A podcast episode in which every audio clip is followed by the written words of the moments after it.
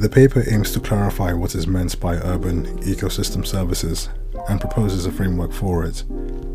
Urban ecosystem services deals with the relationship between urban dwellers and the ecosystems that they inhabit. It's those services required for an urban dwelling to function properly. A few examples of such services is the production of fresh produce, the promotion of a sense of place, the mitigation of heat in urban areas, transportation, education, entertainment, and medical care. The city is seen as being comprised of natural capital and human derived capital. Natural capital is split between the biotic and abiotic, whereas examples of human derived capital include that which is social, cultural, and financial. Abiotic components can play an important role in solving current urban problems like that of pollution.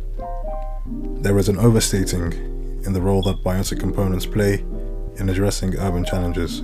Secondly, even though there is a need to reduce the consumption of non renewable resources towards more sustainable solutions, one must also consider the long term maintenance of such natural spaces. And third, there is an opportunity to leverage innovation and technology in delivering urban economic services. Innovation in materials can improve infrastructure performance, resulting in the reduction of waste and energy consumption.